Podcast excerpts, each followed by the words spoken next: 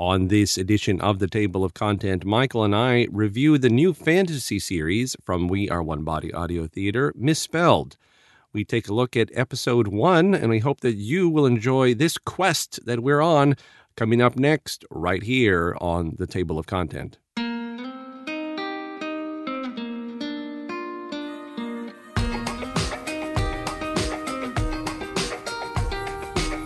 Thanks so much for tuning in to the Table of Content. I am Albert Saenz, joined with Michael Steele. Michael, so glad to have you aboard. Thank you, Albert. It's so good to be with you again.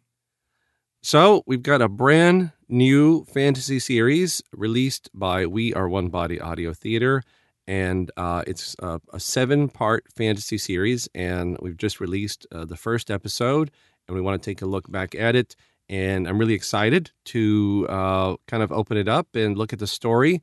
Uh, but I've got I've got to know, and, and I'll answer sort of first. But I've got to know, you know, if you are a fantasy fanatic. I was thinking about this earlier today, and I was thinking if you asked me as a kid, I probably would not have said that I was a fantasy person. I would have probably just sort of dismissed it, even though I had seen a couple of probably fantasy esque movies like The Neverending Story, mm.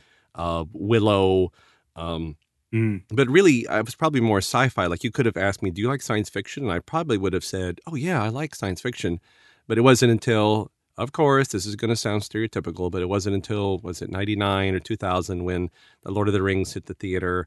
And then you mm. could have probably said, Yeah, I'm I'm totally a fantasy guy because like my friends and I went to the theater like nine or ten times just to watch the Fellowship of the Ring. So I think I was completely engrossed in fantasy by that point. Uh, yeah. But what about you? Are you a fantasy guy? Yeah, I would have to say that I am. I, I this might come across as a bit snobbish, but I'm I, I feel like I'm a discerning fantasy guy. I I was introduced to Tolkien from the get go. Uh, my godmother, God rest her soul, uh, I think for my 10th birthday, gave me a copy of The Hobbit.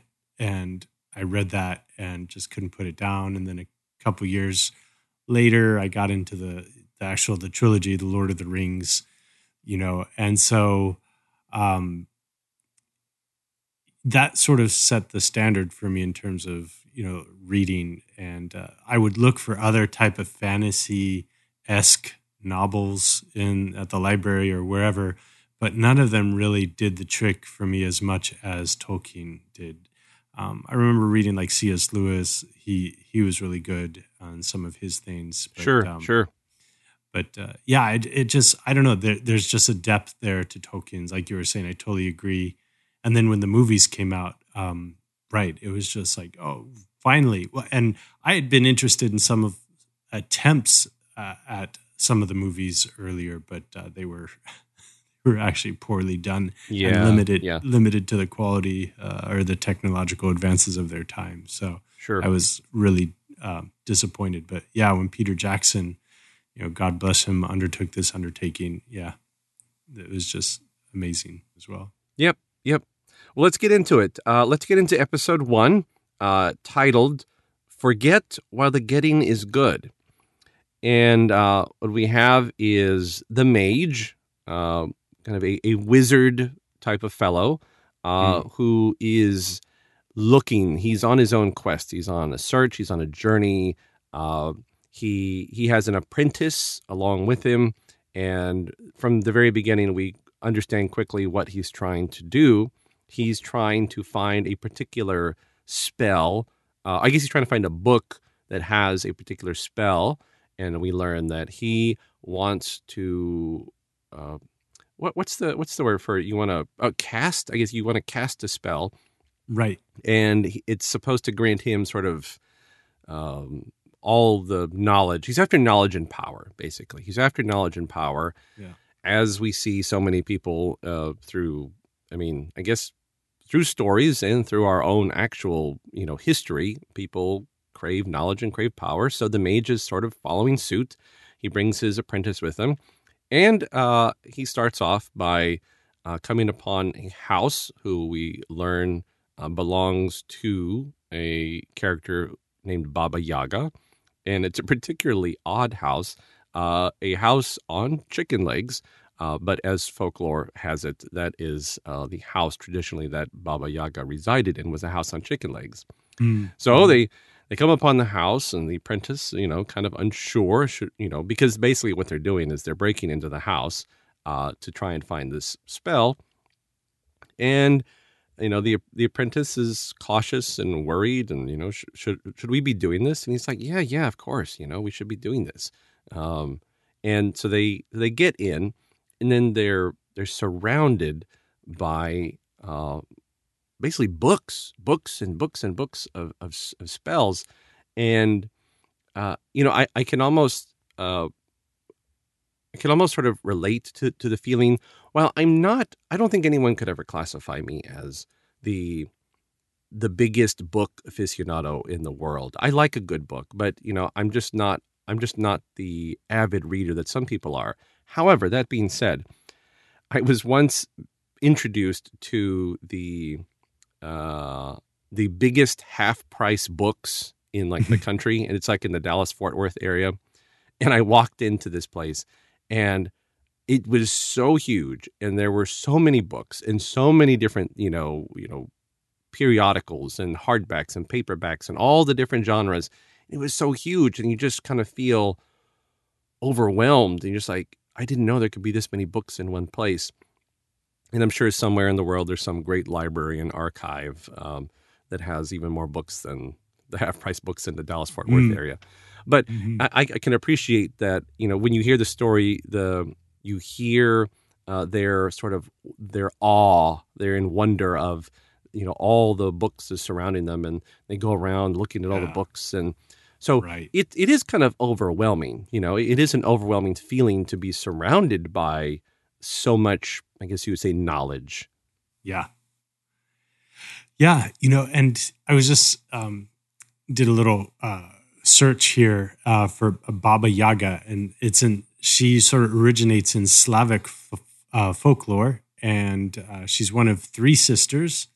And she can, she's usually appears as a ferocious looking old woman, and she may help or hinder those that encounter her or seek her out. So, depending, you know, on uh, what your intentions and what your quests are, she may be your ally or she may be your obstacle or enemy. So it's kind of interesting that Baba Yaga is sort of the back the background, and to find out that, like you were saying, that opening scene where they we find ourselves on the front porch of the house with the chicken legs, you know, and it's moving around and it's creaking and and groaning. That just brings it to life. It's so cool. Wait, wait, wait you know, you know what a good what a what they did that was really good. You know, you can start off a lot of stories in a more peaceful way, right? You could have mm-hmm. you could have had the the mage and the apprentice off somewhere else, and then they sort of had heard about the this Baba Yaga in the book and the spell, and you could have sort of led up to it. But we just sort of get right into it from from from from the beginning and it sort of is almost like immediately the story starts and there's there's conflict because well you have two people who are breaking into a house. And on that note for anyone who is kind of familiar with the folklore and the background of baba yaga and i won't say anything here like you said uh, from what you were reading she could help or hinder what you're working on and the audience has to actually wait. And I am not going to say a single thing in this episode that could make you not wait. Uh, Spoiler. Yeah, I don't want any spoilers, but you will have to find out to see what it is that this woman that lives in a house on chicken legs does for for the mage. So it's it's a really great sort of push to be like, okay, what's going on? We're immediately in some some sort of situation uh, breaking into a house, trying to find a magical spell. It's about power. And where's Baba Yaga? When is she coming home? What's going to happen? So it really is a great direction that we're headed in the story already with this sort of introduction of a conflict and waiting to see what's going to happen next.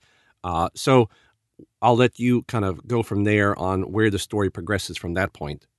Right. So they find themselves in the library with the acumen of all these books of lore and wisdom and spells and enchantment. And they're kind of marveling. I liked how you brought up that uh, experience of yours when you went to half price books in Dallas. and you know just being overwhelmed by all the books, right? And I get that same sensation as well whenever I go into a bookstore. It's like, oh my gosh, you know, so many books, so little time. There's kind of that sense of excitement and urgency that, you know, Baba Yaga may appear at any moment from whatever she was doing, you know, and ah, we we got to find this book and get it over with, right? Before we're we're caught in the act. Uh, the mage is excited, but he's kind of frantic excited, you know, and the apprentice is sort of overwhelmed by all the other wonderful books that are in this library and is a little bit uh, distracted, not focused on on the main purpose, which is kind of interesting, you know. You know, the apprentice versus the master sort of dynamic going on there. Right, right. And and it's in this sort of interaction, right, that we pick up that there's sort of some tension between the apprentice and the master, as you said, uh, because yes. the, the the mage is basically bossing him around, telling him, "If you don't want to be here, you can leave. Why don't you just give me what what what I need? Hurry, hurry, do this, do that, do that." And you hear the you hear the mage sort of muttering about, and you know, you got to wonder how many relationships are like this kind of in the world. You know, two people work together, and one who's sort of the overbearing boss will say, and the sort of servant esque type of person who just is doesn't really like their boss, but they sort of do it because it's the job that they have. Um, right.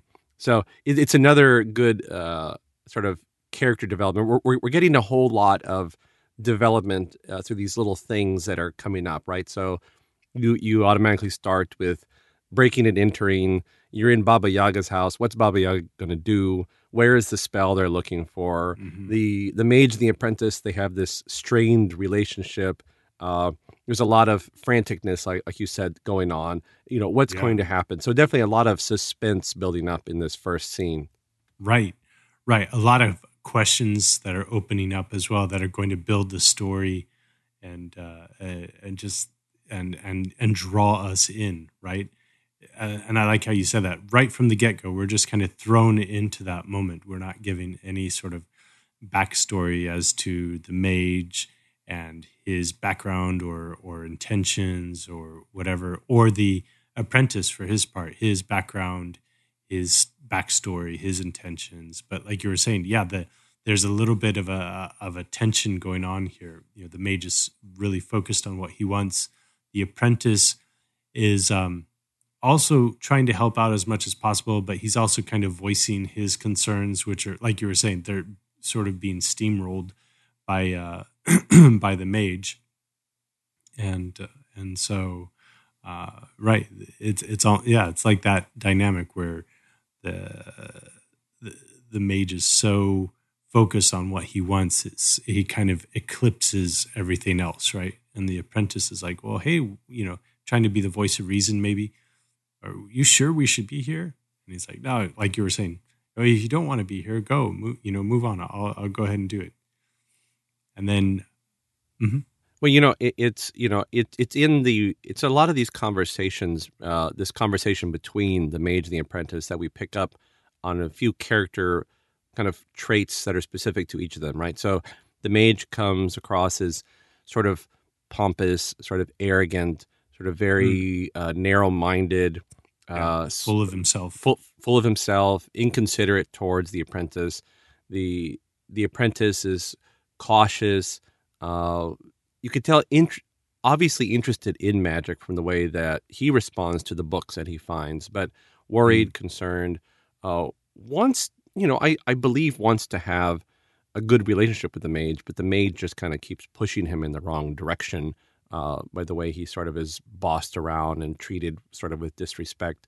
And, uh, you know, that, that's a good segue because normally you can tell that a relationship like that is probably going to lead to problems uh, that you can't maintain that sort of relationship uh, without something sort of breaking, right? So the right. the the dam is going to burst, and yep. sure enough, you know, you you strain the relationship, you push, you push, you push, you push, the dam breaks, and in the story, that's kind of what happens because the mage, without any consideration, just says, "Let's cast this spell." Right. Orders the apprentice around, says, "You get up on this chair and I want you to pour the potion over me. And in the midst of this, then uh, the chicken house has started to move and there's a big accident and mm. it's sort of a flurry of what's happening.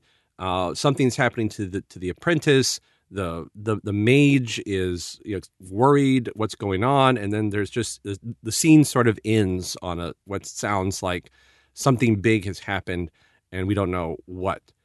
But we shouldn't sort of be totally surprised. As I said, that sort of tension in relationship normally leads to some sort of disaster. And while they tried to justify their actions, you know, like, well, you know, we, of course we should be here. We need to share this knowledge with everyone. It shouldn't be in one person's house. They they they started their little quest by sort of breaking and entering, right? So they right. broke in, they're trying to steal something, there's tension in the relationship. What was bound to happen except sort of disaster, you know? uh, it, it, was you know it was as they say it's a recipe for disaster. You had all the ingredients yep. uh, we were introduced to in the first scene.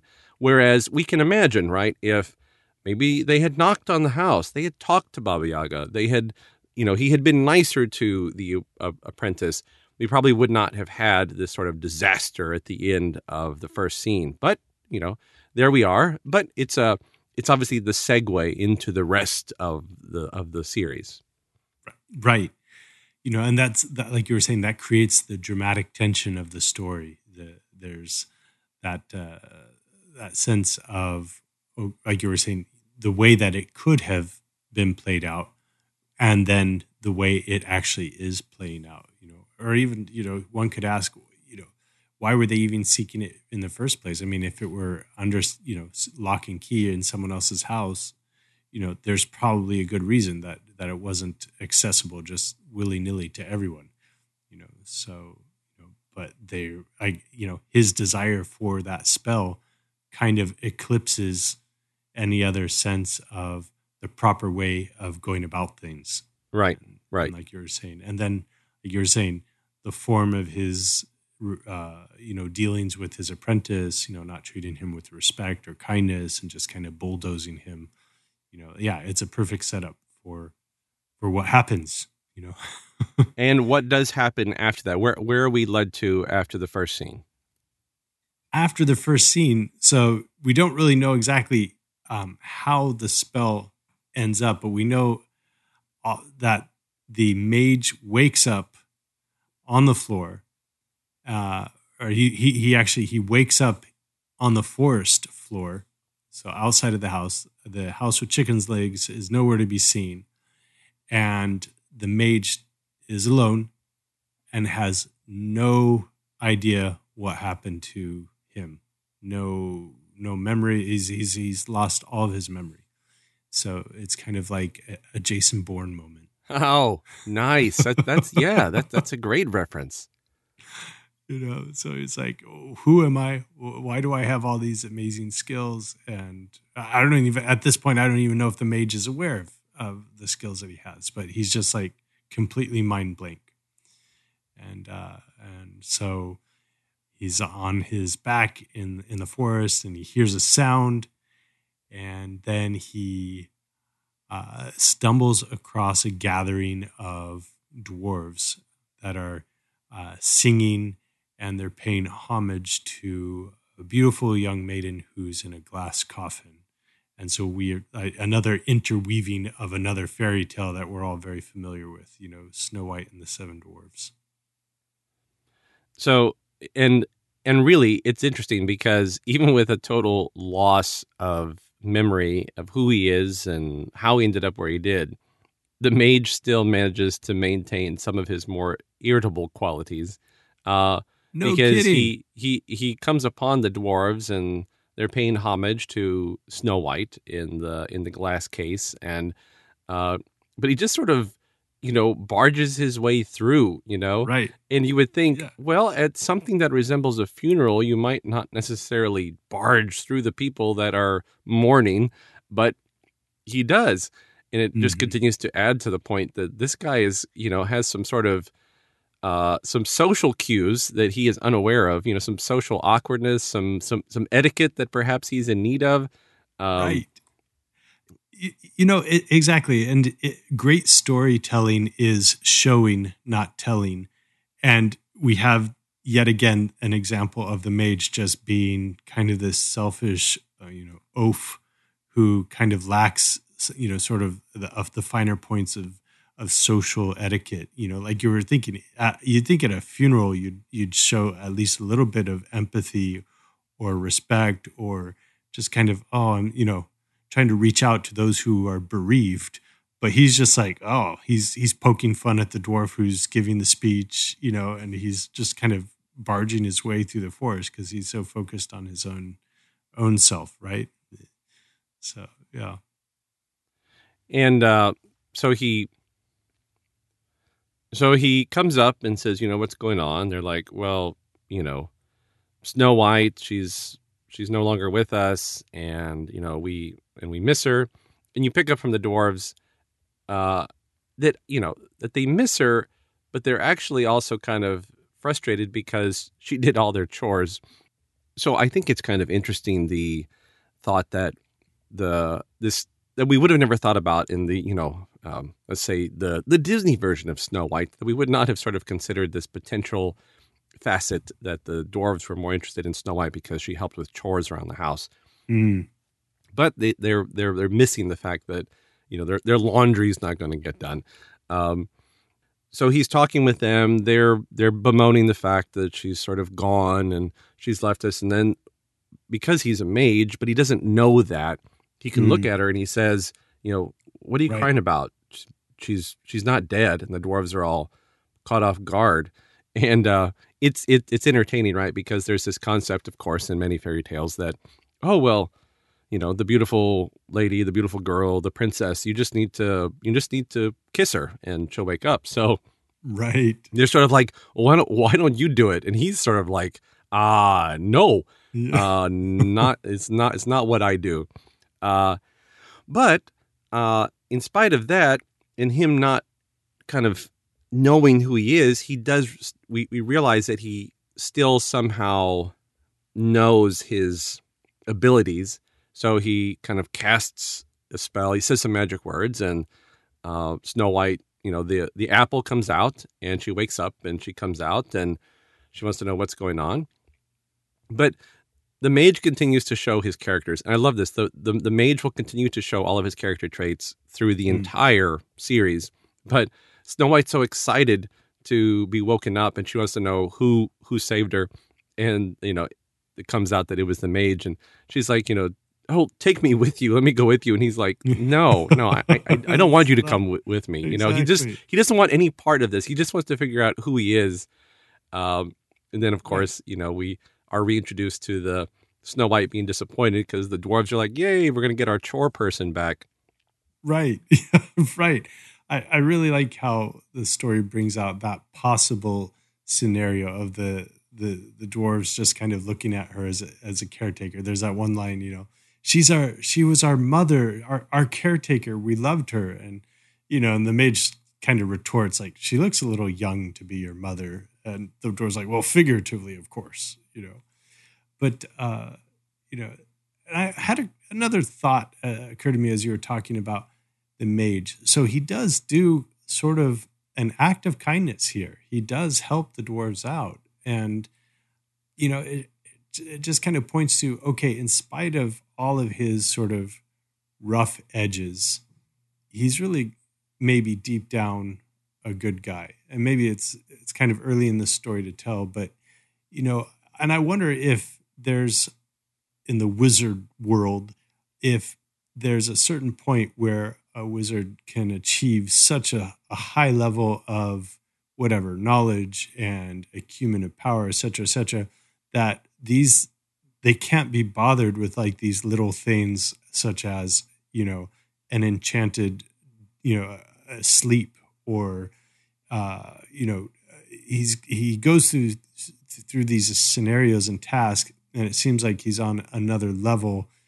I, I don't know if that's a sign of true wisdom though you know if you feel like like you were saying earlier you're so sort of caught up in yourself that you can dispense with sort of the details of uh, you know human interaction you know it was just a thought that occurred to me. Well, right, and and and we're going to see more of this as we go through the series, and we're going to watch as the mage's character sort of develops, and mm. you know, and sort of comes full circle. Uh, but you said it very well. You said the little point. You said, but he did help the dwarves, and right. yep, and we're going to sort of see this recurring theme of this this mage who we're introduced to to who seems to kind of have basically kind of an attitude problem. Yeah. We're going to see how an unexpected person such as the mage will grow in their own personal character and how someone such as that can actually be of great service to those around him. And mm. it's one of those things that we kind of look forward to in the story where we start to see, well, what what is the mage going to do? Like what happens next? You know, yeah. where is he going to go? Who is he going to, to meet? So, uh, really, this is a good sort of entrance from, you know, the the introductory conflict into his first sort of uh, encounter with with other people, you know, or dwarves and Snow White, right. and how he interacts there, and where will this lead him? You know, a, a man without a memory sort of has, to a certain extent, an an open door in, in front of him uh, as to what he can do, what will he do, and how will he respond. Uh, so really, some uh, some good some good questions sort of opened up here at the end of the of the first episode. Yeah, yeah, yeah. A question I had was, you know, why the attitude, you know, and so that's that's sort of intriguing to me at this point in the series. You know, why does the mage have the attitude? And you know, I, I was going to quip when you said a man without a memory. I was going to say, what? I forgot. right. Yeah, I, I, I feel like the mage a lot, and I feel like I forget many things. But normally, I just blame that on the fact that I have four kids, so yeah, my, uh, yeah. my memory's just kind of shot. Yeah, exactly. Say, yep. Uh, the the I, I'm right there with you. You know, with a five month old in the house and two others. Yeah, just the mental bandwidth is is stretched. Sure, sure. Yeah, I, I used to have high speed memory bandwidth. I've gone down to to dial up uh, on my memory bandwidth. Right. So most yeah, of the time, exactly. it just makes those annoying noises. Most of the time, I can't make the connection. Right. Yeah. I find myself buffering a lot. Yeah. Right. Like, right. Right. what was I going to say? Hey, well, uh, good, good, uh, good wrap on uh, episode one and uh, we're we're really excited about the rest of the episodes, and we hope that uh, you as an audience will tune in. If you haven't listened to them yet, please uh, go find uh, Misspelled on any of the number of outlets. Go to podcast for We One Body Audio Theater. Go to our YouTube page. Go to Facebook. Uh, it shouldn't be too hard to find. Again, the series is Misspelled, and we'll continue to cover the coming episodes and we hope that you will tune in for the rest of the episodes and for our table of content coverage. Until the next time, be good, stay safe, peace.